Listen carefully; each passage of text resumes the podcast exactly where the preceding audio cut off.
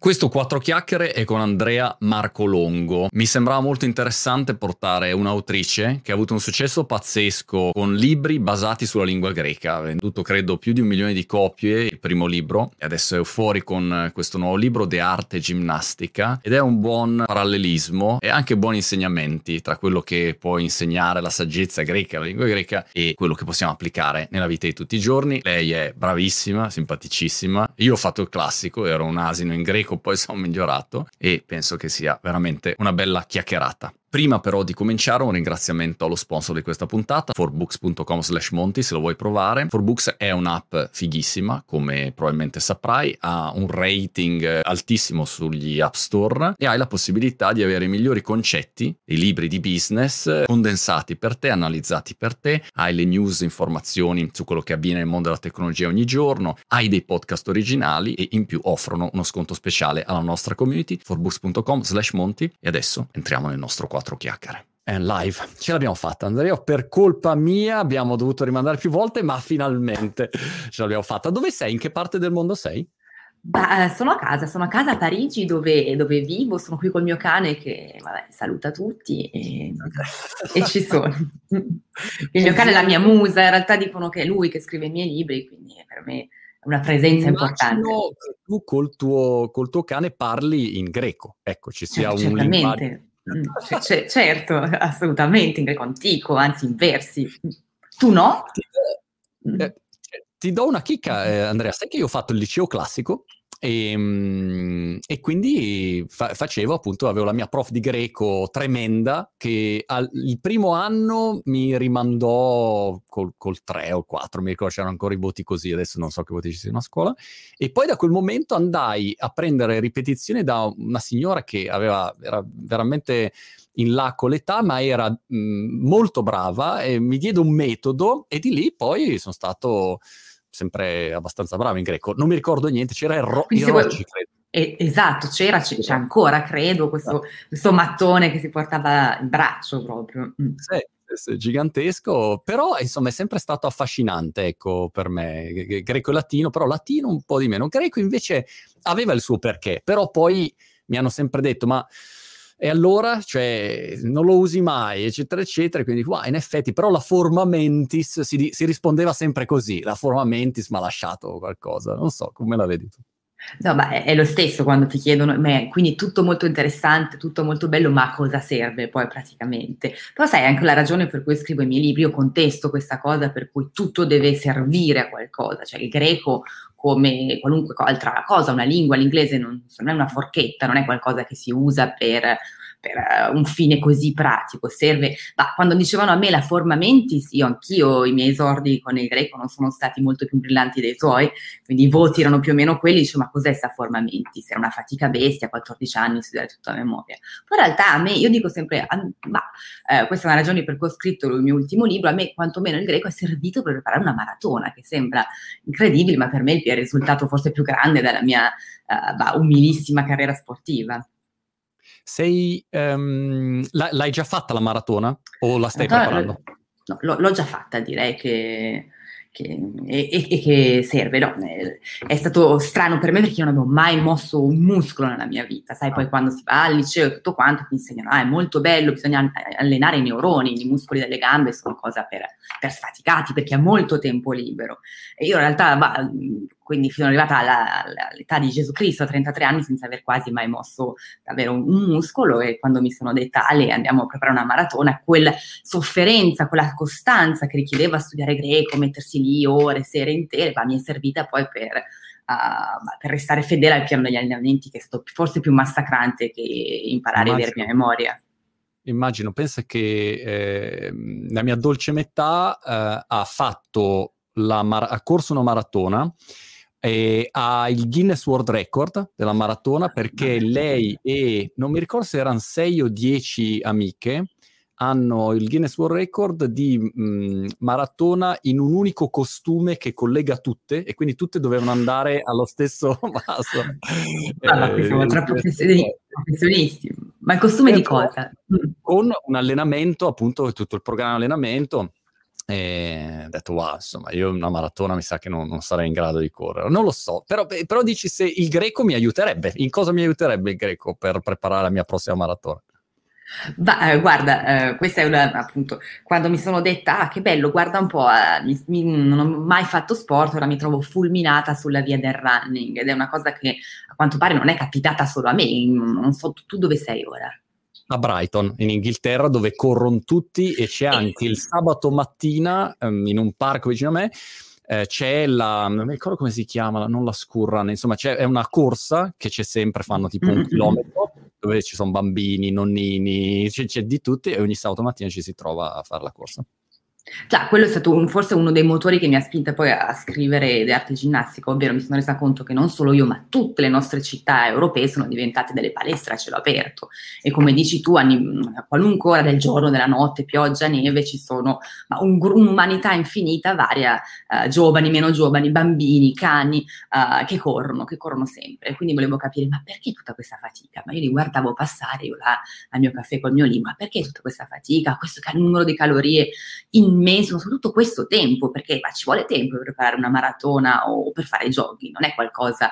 Quindi siccome tutti poi mi sembra che lottiamo per avere quei 5 minuti liberi in più per, bah, per, fare qualcosa che ci piace, ma perché allora siamo disposti a dare al running ore del, del, nostro calendario? Volevo capirlo e quando la febbre di correre ha preso anche me ho detto ma guarda un po', vale la pena di, bah, di farlo, quindi di preparare una maratona e anche di scriverne, di capire perché e in questo il greco mi ha molto aiutato non soltanto appunto a, a, resistere quando pensavo di morire, io non avevo, come dicevo, mai fatto sport, mai corso 10 metri, figurati 40 chilometri, quindi quando ero lì che pensavo non ce la farò mai, morirò alla, a 200 metri, pensavo al ricordo di me che a 14 anni uh, traducevo tutti questi verbi a memoria, mi dava, mi dava, speranza, mi dava coraggio, se non sono morta al liceo classico non morirò nemmeno uh, correndo questa maratona, che poi ho fatto la maratona storica, quelli 41,8 km che separano il villaggio di Maratona in Grecia da Atene, la leggenda di quel primo corridore, di quel primo runner, Filippide, che portava il messaggio della vittoria contro i persiani.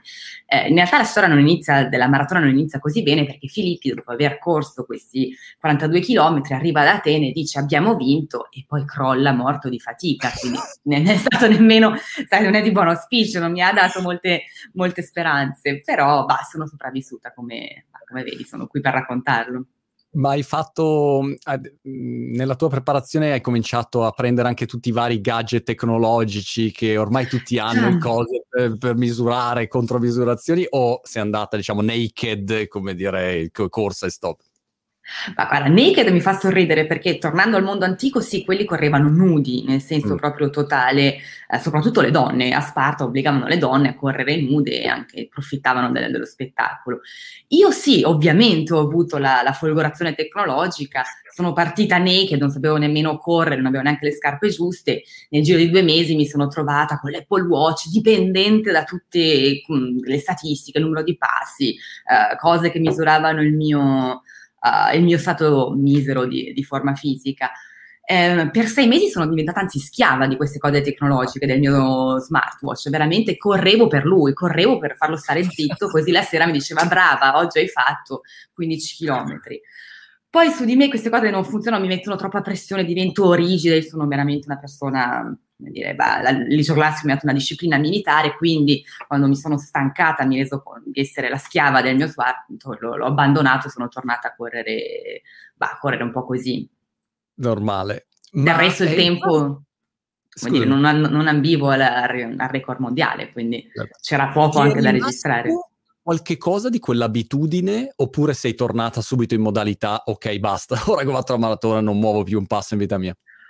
Uh, no, mi è rimasto molto, però io lo pensavo questo, cioè quando, sai, poi questo, questo, immagino che lo condividerai, non lo so, scrivere un libro di qualunque cosa tratti è di per sé una maratona, perché, perché non è una questione di sprint, non ci si improvvisa, uh, scrivere un libro richiede costanza, richiede di mantenere lo stesso ritmo, richiede che ogni mattina svegliarsi e riprendere là dove si era lasciato, quindi richiede allenamento. Scri- quindi già una maratona quella della scrittura, poi c'è la maratona fisica, quella della corsa, ero stremata, erano due corse allo stesso stesso tempo pensavo, bah, volevo smettere di scrivere e smettere di correre.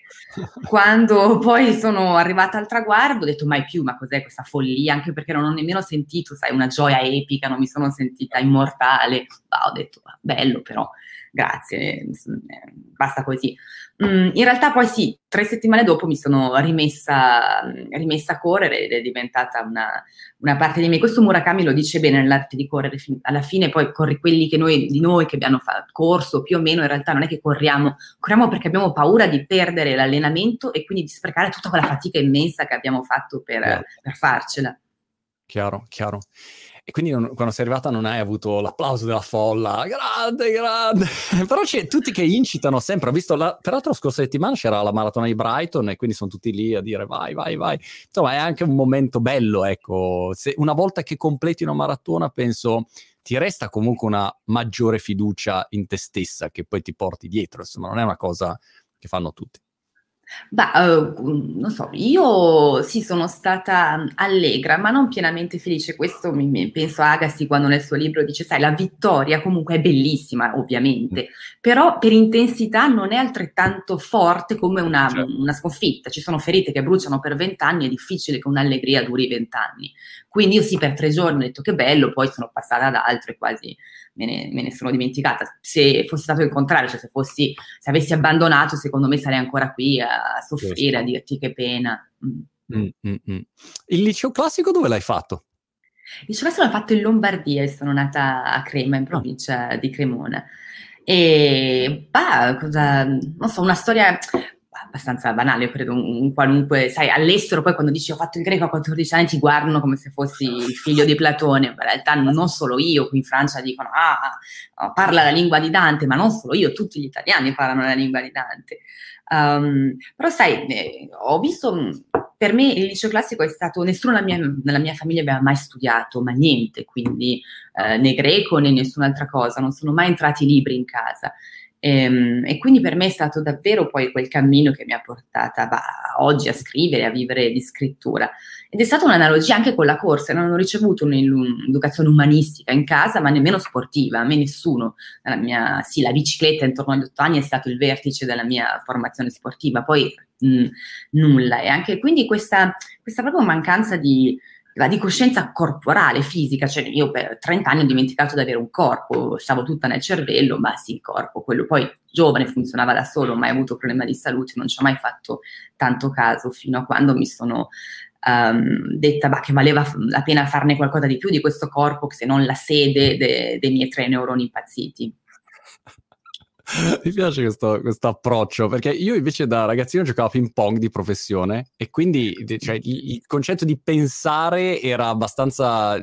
Facevo il classico, ho fatto giurisprudenza, quindi comunque dovevo studiare, però ero molto, diciamo, sulla parte fisica eh, e quindi poi ho riscoperto i neuroni, che nel mio caso è un, un neurone pelato completamente stravolto ormai, l'ho, l'ho, riscoperto dopo. È interessante questo, questo mix, secondo me. Senti, ma ehm, hai, hai, fatto dei numeri incredibili con, um, con i tuoi libri. Ehm, ah, mi domando se te, te lo aspettavi perché dici, beh, insomma, però effettivamente una, chiamiamola, una divulgazione delle, dell'importanza della lingua greca, so, poteva avere un suo mercato, eh, o se è stata una cosa così inaspettata. Di, dimmi com'è nato questo, questo, inizio, perché ormai adesso p- sforni libri a raffica, ecco, però magari all'inizio non era banale. No, ma secondo te no, ovviamente non me l'aspettavo minimamente, ma anzi devo ancora, praticamente devo ancora crederci, uh, ma se ti raccontassi ti metteresti a ridere ovviamente, uh, ho fatto io dopo il liceo classico, perché come dicevo sono ostinato, ho fatto anche lettere classiche, lì figurati, le persone mi dicevano ah, ma cosa andrai a fare dopo, ma resterai bah, zittella, uh, senza una professione, perché questo non serve a niente, bla bla bla, e non è stato comunque così facile quando avevo vent'anni restare fedele a quello che volevo fare. Uh, dopodiché immaginati quando ho detto alle persone intorno a me, io avevo 27 anni quando ho scritto il mio primo libro, va, scrivo un libro sul greco antico, lì sì, mio papà mi diceva ma quando ti troverai un lavoro serio, i miei amici mi dicevano ma perché questo accanimento nel, verso il fallimento sicuro?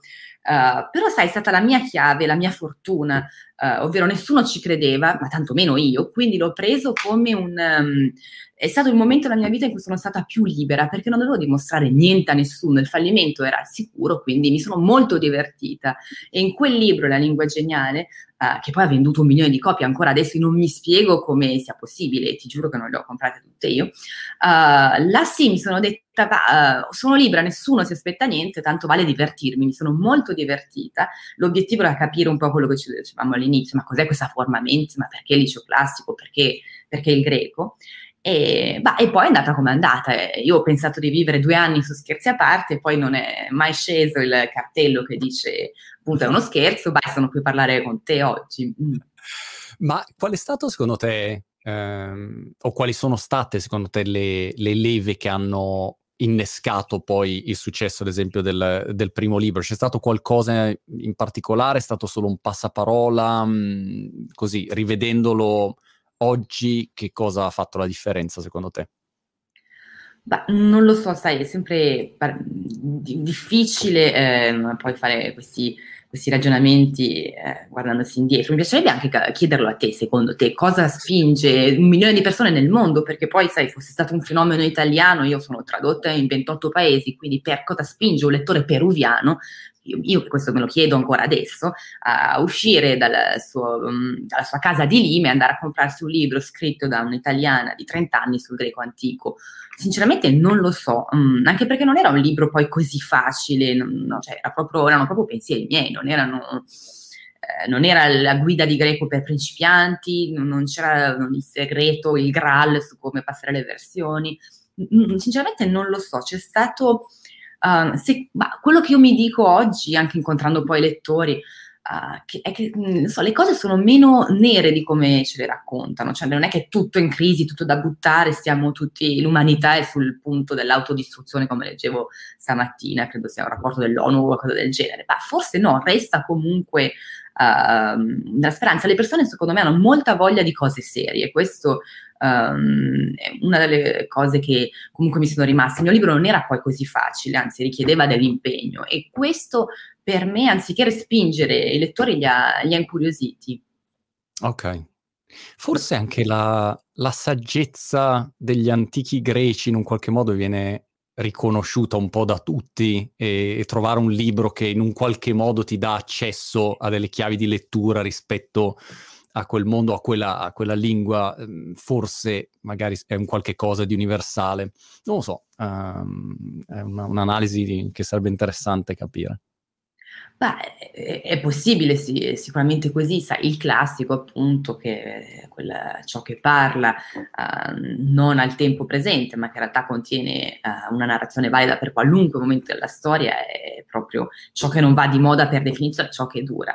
Però um, non lo so, è, è, interessante anche perché, sai, sono passate diverse fasi, sono soltanto sette anni, credo, dal, dal mio primo libro, sono passata dalla fase appunto crisi totale, non servirà a nulla, alla fase di moda, sono usciti poi mille libri intorno a questo, uh, poi un po' la fase contestazione, bah, basta con questa cosa, le radici, il fenomeno woke negli Stati Uniti, va ancora Omero, un, un signore bianco che ci racconta uh, come deve andare il mondo. Eh, è comunque interessante vedere quanta vita c'è dentro, quanto, quanto, sia semplice, qualcosa, non so, per me in qualche modo è stato, soprattutto incontrando lettori, bah, in Italia è abbastanza facile, ci capiamo, liceo classico, Rocci, in posti del mondo dove questo non esiste o dove il greco lo fanno 10 persone all'università, uh, mi sono accorta che bah, il mito antico di Re Ulisse, di Rachille o di Re Dioniso bah, è più sintetico di un emoticon del, del, cellulare, cioè ci capiamo cosa stiamo dicendo, è veramente quasi un, una forma pratica poi per, per andare subito al nocciolo delle cose. Interessante. Così una chiave di lettura inaspettata, ecco, che però a volte trovi dei punti in comune con, con altre persone. Dimmi invece sulla parte di scrittura di libri sono mm-hmm. curioso rispetto al tuo um, processo um, scrittorio, non so come si dica in Italia, non so più parlare italiano, questa è la verità. Eh, io ho, ho, scritto, credo, 3-4 libri, non lo so, scritto nel senso, senza un ghostwriter io non potrei scrivere perché non so scrivere e quindi è impossibile, però lo trovo di una fatica enorme. Cioè, ogni volta che penso a un libro, penso, mamma mia, un libro. L'audiolibro non, non ne parlo neanche, cioè è una, un'attività che, che ti, ti, altro che maratona. Quindi mi domando, eh, sei di quelle persone che decidono di scrivere un libro e a quel punto dici, ok, quattro ore al giorno, la mattina mi alzo a quest'ora, scrivo come un orologio, qualunque cosa succede, io mi metto e scrivo. Sei più, come dire, random e quindi hai una, una scaletta diversa. Dimmi come ti organizzi anzitutto. Bah, forse poi è stato questo, mm, questo, allenamento alla scrittura che mi ha portata a preparare una maratona, perché bah, io dico sempre questo, sono abbastanza veloce a scrivere, ma sono molto lenta a pensarlo, quindi quando mi dicono, ah bello, hai scritto un libro in sei mesi, sembra una cosa facile, sì, però poi ci ho messo quattro anni a pensarlo, oh. quindi mm, bah, concretamente, perché ora lo sto vivendo, perché concretamente inizia un momento in cui ho un'idea, no, ho molte idee, però una si impone, sembra essere interessante, importante, sembra essere degna di, di prestarle 5 minuti del mio tempo. Quindi bah, la, la, la, metto, ci penso, ne parlo con le persone che incontro, dico, bah, senti, a te questa cosa interessa? Mi dicono no, sì, bah. Se comunque resiste, resiste, se mh, mm, continua a, a, tormentarmi, ecco, io scrivo perché le cose mi tormentano, bisogna ricapirle. Se mi tormenta per un tempo sufficientemente ragionevole, dopo un anno o due dico, bah, ok, diamoci da fare, quindi studio, non so, viaggio, raccolgo, bah, raccolgo, raccolgo le storie che poi voglio raccontare. Quando questa mole immensa di di, di, di, pensieri, di idee della mia testa, proprio non ci sta più, ho veramente l'esigenza, il bisogno urgente di mettermi a scrivere, poi lì per me diventa abbastanza facile. Scusa, se interrompo, e, e tutte queste storie le raccogli dove? Li raccogli su, su carta, li raccogli su note vocali, li raccogli su... come li raccogli?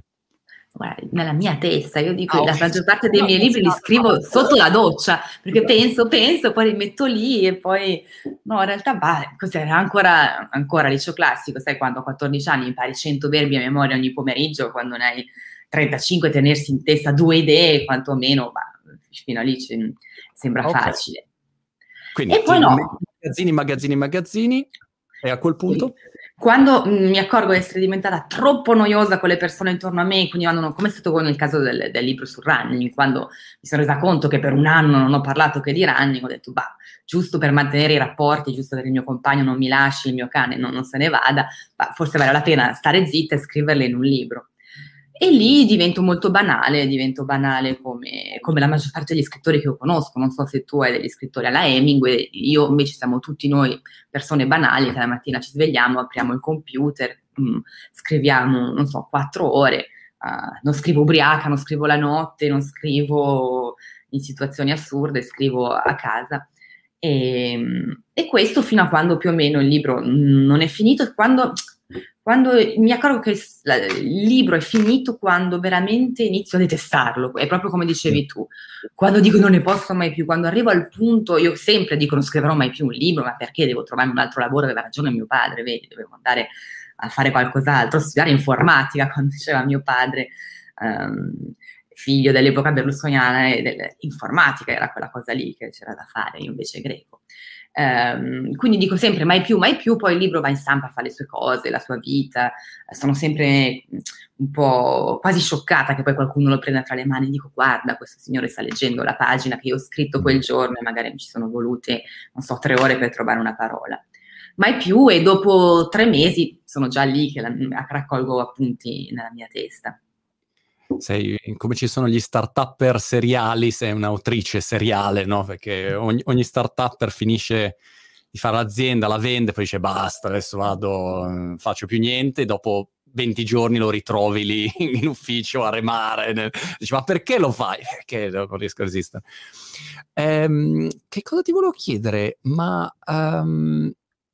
Ah, ho, ho, visto un'intervista con um, Jordan Peterson, che, che, ha scritto insomma una serie, un paio di libri bestseller, e, um, sulla sua, um, sul suo sistema di scrittura. E pensavo, wow, cioè questo è un autore vero, nel senso ogni, um, ogni volta che scrive, ogni frase, ogni paragrafo inizia a rielaborarlo sei, sette volte, lo cambia, le parole, singole mm. parole. E io penso, mamma mia, sui miei libri, che infatti non sono, sono libri, diciamo, non saprei anche come definirli, sono diciamo divulgativi dei miei video, ecco, quindi non sono minimamente autoriali, però cioè, non c'è quel lavoro lì, insomma, e si vede, tra parentesi, si vede mm-hmm. chiaramente. Quindi mi domando sempre, persone come te che scrivono invece molto bene, um, qu- quanto vai a, a, a mm. Rigurgitare, rimuginare su ogni singola parola, perché le opzioni sono infinite, ecco, e quindi ci deve essere un momento in cui dici no, vabbè, senti, sto paragrafo va bene, ecco. Come funziona? Beh, io dico, i libri, le storie in generale si raccontano con il senno di poi, ovvero sono il contrario della vita. La vita si, la, la, si vive dalla nascita alla fine, i libri dal contrario, cioè hai la fine in testa e inizi a raccontare una storia da lì, devi avere la storia chiara, altrimenti poi ti perdi dopo la pagina 2. Um, ehm, questa cosa di riscrivere, ritornare, bah, la vivo abbastanza, soprattutto per me è importante cancellare io scrivo, io dico, bah, scrivo dal lunedì al venerdì e poi il sabato, bah, cancello la, la, più della metà di quello che ho scritto, tanto, tanto, inutile, bah, confuso, perché mi sembrava bello, però non è che scrivo nei libri perché sembra bello, ma perché eh, vuoi dire qualcosa al pubblico, altrimenti, altrimenti perché dovrebbero pagarti per, per, per, una bella parola. Quindi è veramente per me tanto mh, da togliere, è veramente un lavoro, l'arte di, di levare, come diceva Michelangelo. Eh, poi sì, io sono abbastanza in pace con quello che scrivo perché io non mi rilego, perché se dovessi aprire soltanto adesso una pagina di quello che ho scritto, sicuro che direi perché l'ho scritta così, ma che vergogna, ma guarda che fallimento, um, è meglio che appunto torni all'informatica. Uh, quindi no, io non mi rilego, delle volte ci sono, i lettori mi citano una frase e dico, ah bella, l'ho scritta io, perché proprio non, um, non mi rilego, quasi un processo di distanziazione, non so se si dice così, mm. per cui i libri poi mi diventano, uh, come dire, stranieri a me stessa, cioè proprio se ci fosse un altro nome sopra, ci fosse il tuo, direi mm, molto bene. Ok, per cui eh, to- togli, togli, togli in sostanza. Tolgo e dimentico, sì. Eh, ah. mm. Qualcuno diceva che appunto dimenticare è la chiave della felicità, ma forse per questo che mm, sì, no, è, è così. Mm. Poi sai, questo libro in particolare, l'ultimo sulla corsa, rispetto agli altri, lì non avevo più la lingua greca, quindi come, come, dire, come filo conduttore, ma avevo, era, era un'autobiografia della corsa, la mia storia, quindi dovevo mettermi molto di più in gioco, che da un lato uh, è facile perché, perché, lo vivi, quindi eh, stai raccontando ciò che stai vivendo, quindi uscivo a correre e dicevo, ah, guarda, ho pensato questo, lo scrivo. Dall'altro un circolo perché vivevo per scrivere, correvo per scrivere e scrivevo per correre, quindi è stato ancora più, più delicato e faticoso.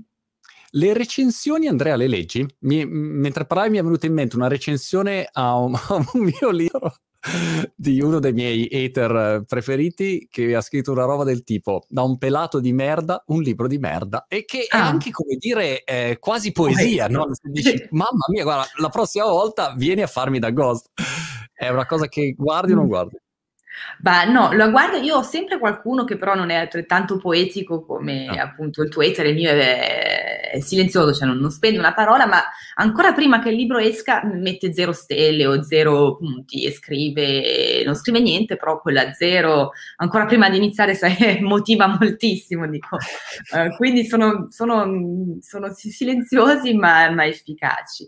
Um, se no, boh, all'inizio ci, ci, facevo moltissimo caso, poi dico cosa devo fare. Um, poi uh, credo che, um, almeno per me, è molto importante come io mi sento uh, riguardo ai miei libri. Ho scritto fino adesso cinque libri, non tutti, cioè io so i miei giudizi, tra l'altro la più grande hater della mia scrittura sono io, eh, quindi a me poi interessa poco che qualcuno mi dica è bellissimo, un capolavoro, premio Nobel, se non sono, se non sono contenta. Mm. È, è, curiosa questa cosa delle recensioni perché a volte, ad esempio, una recensione su Amazon non è minimamente basata sul contenuto, ma magari è arrivato il pacco mh, sbagliato ah, certo. o magari la copertina è sgualcita e uno mette zero, eh, ma non c'entra niente col contenuto. Eh, oppure appunto hai gente che gli stai antipatico e ti... cioè hai mille variabili e sarebbe bello avere invece delle recensioni vere anche sui, sui contenuti. Però sono andato per curiosità a vedere, Andrea, scusa, ti, ti dico solo questa stupidata, un, un, periodo andavo a vedere le recensioni, non so, alla Bibbia, il nome della rosa, c'erano delle recensioni incredibili, cioè zero. Umberto Eco dovrebbe studiare l'italiano, ignorante, vergognati. Cioè, ragazzi, un minimo di decenza, insomma. So, siamo degli ignoranti clamorosi, ma ci trasformiamo in premi Nobel online. Abbiamo questo. Dunning-Kruger effect che viene fuori in continuazione. A me sorprende tantissimo.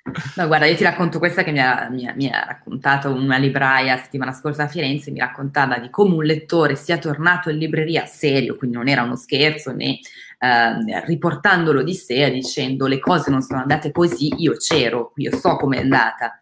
E là è veramente difficile poi wow. mh, da restare seria e dire ma certamente lei ha ragione, lei, lei c'era quando Ulisse là siamo a livelli estremi. Mm. Esatto, mi ha chiamato Omero prima e me l'ha detto, insomma, è così. Ma eh, non so perché c'è questa tendenza, vedremo se cambierà qualcosa sui social adesso. Sai che Elon Musk è presente, ha comprato Twitter ieri eh, e quindi adesso c'è tutta questa discussione tra addetti ai lavori su come cambierà o meno. Che, che rapporto hai tu con i social? Come sei, mm. come sei messa sui social?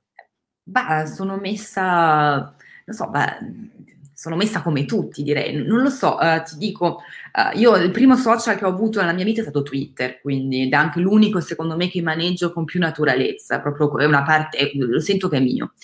Uh, dopodiché è uscito il mio libro, Il Greco, le persone veramente mi chiedevano se scrivessi sulla tavoletta d'argilla o, se, o sui marmi direttamente, quindi sembrava impossibile che avessi social. Quindi sì, Um, quindi beh, Twitter è una cosa mia che poi per, vabbè, ha avuto le sue stagioni, le sue fasi, le mie, delle volte mi annoiava, a volte l'ho ripreso. Instagram è venuto per me dopo, è venuto proprio legato alla scrittura e là ci sono soprattutto appunto i miei lettori che dicono ah, Omero sì che era uh, meraviglioso. Um, beh, lo utilizzo su questo. Ho avuto un po' una crisi durante la pandemia perché mi sembrava sempre che, soprattutto a noi lettori, a noi scrittori, bah, non so, che fossimo lì a promuovere sempre libri, il libro, promuovere il libro mio, il libro dell'amico, il classico più importante da leggere. Là mi aveva un po' annoiato questa coda sempre di marketing, di autopromozione di se stessi o degli altri. E, ehm, quindi avevo fatto un passo indietro, ho sentito appunto questo, questo bisogno e ora sono, bah, come tutti, non so, mm, come... Ma se diciamo, si vuole darci un'occhiata a darmi un consiglio... Mm. con tranquillità. No, perché da un lato diciamo, voi eh, autori, autrici, a volte uno non so, forse vorrebbe il mistero totale, come gli attori, le attrici, vorrei, o i cantanti, non vorresti vederli, cioè li vedi solo nella performance e poi spariscono e resta questo alone. Invece vedi, non lo so, The Rock in canottiere mutanda sui social cioè, quando lo vedi nei film, dici, vabbè, ma ieri l'ho visto su Instagram con, con la maglietta unta, cioè, no, non è la stessa magia. Ecco, questa è, a me arrivano anche tante richieste, ora questo vi farà ridere, da parte di o mamme, o studi- mamme di studenti o studenti, o non so chi, ma fammi la versione, domani ho il compito, cosa devo scrivere, oppure sono nel bagno del liceo, c'è questa frase, e là a me, eh, tanto perché non la so nemmeno io la frase, non è che sono onnisciente, che in due secondi rispondo su Instagram, ma questo mi, mi, fa, mi fa, sorridere, come se io mi mettessi a scrivere appunto a The Rock, sto facendo, non so, la, la carbonara, dammi la ricetta. Sarebbe fantastico. Senti, su, su cosa stai um, trapolando in questo momento? Diciamo, il libro um, finito, quindi sei, diciamo, quel, quel, quel, l'hai dimenticato, immagino, già adesso, è già passato, de, sei nella fase... Se, hai già, come dire, degli spunti che, che si possano dire su cosa sta girando nel, nei tuoi neuroni, oppure sei ancora in una fase così ma guarda, allora, arte e ginnastica, questo libro sulla corsa è uscito, non so, due settimane fa, quindi ancora, sono ancora nella fase in cui mi capacito che ci sono delle persone che lo stanno leggendo, che lo tengono appunto sul comodino e so, eh, sono ancora in quella fase lì. Poi c'è tutta la promozione. Facendo, eh, scusa Andrea, se interrompo, stai mm. facendo o hai in programma di fare un, diciamo, un tour o no, firma copie o non so, qualcosa di eventi fisici per questo? Già, questo secondo me merita la pena di, appunto di parlarne un secondo, perché in realtà la vita di uno scrittore, almeno di uno scrittore mio, ma vedo anche gli altri miei amici scrittori, la maggior parte, cioè oggi ormai ci chiedono tutto salvo che scrivere. Quindi il Mm. tempo in cui ci chiedono bah, tour promozionali in tutti i paesi del mondo, cioè qua- qualunque villaggio del mondo organizza il suo festival letterario. Quindi c'è lo scrittore con il suo zainetto va e, e parla. Uh, video, uh, collegamenti di ogni tipo, quindi veramente a me chiedono di fare cose quasi al limite della performance eh, da, da, da attrice. Faccio qualunque cosa, ma poi la cosa di scrivere, bah, quella diventa più marginale. Quindi in realtà si, si spende moltissimo tempo Ok. in questo che da un lato è bellissimo perché si incontrano poi i lettori. Io eh, non posso scrivere se non c'è appunto il lettore che mi dice ah questa parte mi ha fatto pensare a, a questo o quell'altro. Finalmente poi io le idee le prendo, le prendo così, le, le testo così, eh, incontrando le persone, non stando nella mia cameretta anni. Però sì, è un te- una parte consistente del, del lavoro questa e, e appunto Mm. del tempo. Um, viaggiare, incontrare, fa- fare mille cose. Quindi mi sto dedicando appunto a- alla promozione, sono stata in Italia eh, due settimane fa, avevo una voglia immensa di, di tornare in Italia, mi piace tanto Come quando... l'hai trovata l'Italia? È un po' che non ci vado. Guarda, anch'io era un po' che non, non ci andavo, iniziavo a sviluppare eh, una strana forma di nostalgia, perché io poi abitando in Francia dico sempre che sono italiana perché abito la lingua italiana, cioè io scrivo solo in italiano, posso Mm. passare due settimane senza parlarlo, ma eh, non, non ho mai accettato di scrivere in nessun'altra lingua, non in francese o ne- non in inglese. Quindi torno, improvvisamente le persone tutti parlano la, mia, la lingua dei miei libri, mi sembra magnifico. L'ho trovata eh, molto meglio di come, mh, di come pensavo. Sono stata a Firenze, Roma, a Napoli, ho trovato tanta voglia di, di ricominciare, Ok. eh, molta più voglia di incontrare lettori, andare in libreria, comprarsi il libro, alzare la mano per fare la domanda. Um, quindi sì, mi ha dato un sacco di, di energia, sono tornata, sono tornata carica. E ora poi Mm. tornerò a maggio, se non è nel libro di Torino. va. E, e scusami, stavi dicendo prossime idee, riflessioni? Hai qualcosa in testa? Già, dicevo, ora sto appunto, ehm, vediamo, mi sto capacitando dell'uscita di questo libro, qualcosa c'è, ma sono ancora, è troppo presto non per parlarne a te perché c'è un segreto, ma per parlarne persino a me, perché se poi rischio di prendere sul serio una cosa passeggera, poi mi trovo per tre anni a lavorare su un progetto, su una startup che non serve a niente, quindi mm, ci sto pensando. Questo effettivamente è un rischio. Magari ti innamori di, di un'idea, dici stai un anno a pensare e poi dici, "Mm, quando magari inizi a scrivere, pensi no, però questa roba forse non gira e a quel punto non so che si fa in quel caso, si butta via e si riparte. Cioè, ma è proprio come una startup, perché eh, poi lo scrittore non è che scrive solo, non sono Proust, otto anni in camera senza mai uscire, c'è tutto il mondo intorno, c'è l'editore, eh, c'è la gente, cioè, c'è un team di persone che, che lavorano, di professionisti che bah, se l'idea mm, non, vale la pena, poi è difficile chiamare un editore un anno dopo che ti ha anche pagato un anticipo, dire bah, l'idea non, non, non funziona, ma pass- faccio un- bah, c'è tutto un sistema, una programmazione editoriale che non rende le cose così così agili, come una startup, non è che va, ci ho provato sei mesi e poi va, non funziona, Certo. passiamo ad altro. Quindi c'è proprio un rischio iniziale, è per questo che ti dicevo, vale la pena di pensarci ehm, bene prima di buttarsi. Poi c'è anche proprio un'energia umana, se- sei mesi. Però mi è capitato di avere in testa le idee di cui ero convintissima che poi va mm, sulla pagina, non, non so, non, Non, non- non eh, funziona. no. Parlando Sì. di firma copie, mi è fatto venire in mente che i firma copie mi mettono una tristezza a me. Quando, non so, io ne, ne ho fatti mh, pochi e cerco di non farli perché la fila di persone e tu che sei lì a firmare Mm, mm. e, e vicino ti dicono veloce, veloce, no? Così, eh, selfie, firma, selfie, firma, è proprio catena di montaggio. Invece a me piace fare due chiacchiere, insomma. Eh, però poi mi bloccano sempre, dicono se no stiamo qua 27 ore, no? E quindi sei lì a, a firmare in velocità. Non lo so, il firmacopie non mi dice molto. Ma serie televisive ne guardi, Andrea? Domanda così a, a- a- a- Bah, eh, sì, oddio, non- ti dico sì, sì, sì, le, le No. guardo. Non sono una da maratona, mm, sono maratona ancora classica, cioè da- Mm. di corsa, non di maratona di serie TV, ma sì, le guardo, le guardo. Se mi vuoi chiedere l'ultima che sto guardando è una francese sulla stand-up comedy che è molto Ah, wow. Mm-mm. per capire appunto se prendi ispirazione per te anche magari i film, le serie televisive sono un'ispirazione o ti fanno venire delle idee o degli stimoli oppure no, o se hai diciamo delle fonti privilegiate che magari sono non so, l'esperienza fisica per te è una fonte primaria, non lo so. Beh, in realtà sì, per questo libro appunto sulla corsa di arte ginnastica mi so- nasce anche tra le mille cose da dire, ma perché tutto quello che c'è in circolazione sulla corsa, che siano libri da Murakami in poi, che siano film, um, o che siano serie tv, raccontano solo bah, tanto di uomini, ma poi di, di atleti bah, fichissimi, di atleti di Murakami che ti fa una maratona al mese e ti fa l'ultra maratona così. Perché non c'è mai una cosa su bah, dei runner mezze seghe come me, di qualcuno? Perché nessuno dice mai, ma è una fatica immensa? Ma perché? Perché tutti pensano a delle cose geniali correndo il mio unico pensiero è non morire?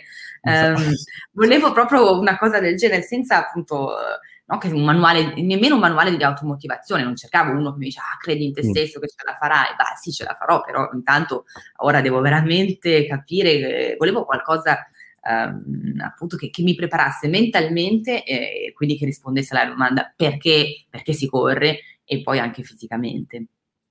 Bello, mi hai fatto venire in mente, come si chiama? David Goggins, ce l'hai presente quello di colore che su Instagram è sempre lì che corre a torso nudo e ti urla in What? faccia nel video You can do it, why you stop it? Do it! e basta, fammi, fammi, dormire un attimo, insomma, vado a fare il mio giretto tranquillo, non è che devo sempre essere lì in performance. Ecco. Esatto, esattamente, a me queste cose mi demotivano anziché motivarmi. È vero, perché se no, cioè, voglio dire, non puoi essere sempre così non lo so, c'è questa proiezione, no? Sempre del successo, della, della determinazione, cioè, che ovvio serve, no? Perché se tu mh, scrivi un libro non è che puoi dire, vabbè, basta, adesso non scrivo più, cioè devi avere una determinazione, tua, diciamo, costanza, e quindi questo è ovvio, però non può essere sempre così, cioè ci sarà anche un momento in cui stai lì sotto la doccia, non fai niente, sto fermo, non faccio niente, insomma, ecco, almeno questa, magari sono io che sono pigro qua a Brighton, insomma.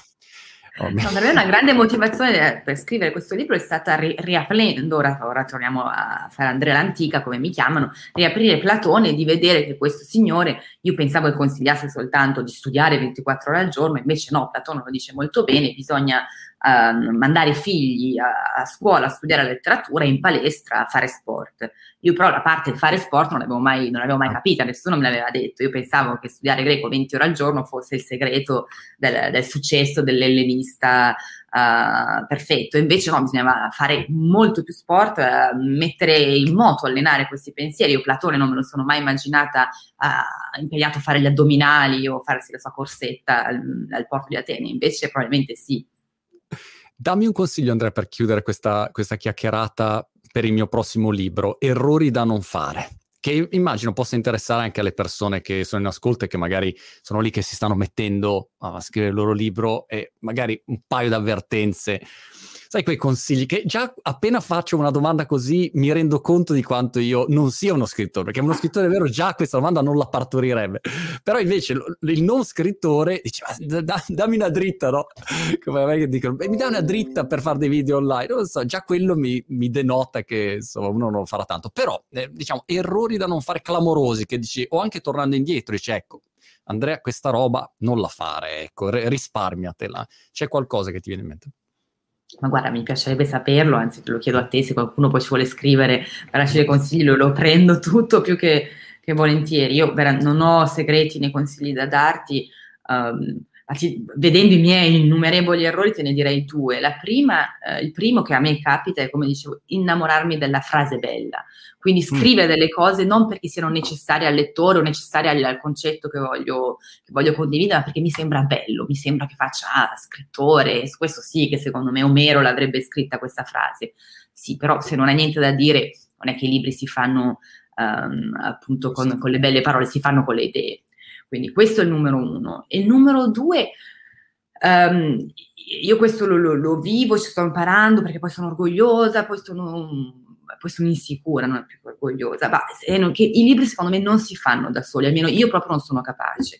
Quindi avere l'umiltà di prendere la pagina, di leggerla al tuo compagno, alla tua compagna che ti dirà fa schifo, molto bene e, e evitare di, di, separarti, di fare una tragedia, leggerlo all'editore, parlarne con qualcuno, eh, questo um, secondo me aiuta moltissimo, perché quando normalmente sono delle persone di merda o sono, sono amici, quando dicono questo non va è perché veramente non va.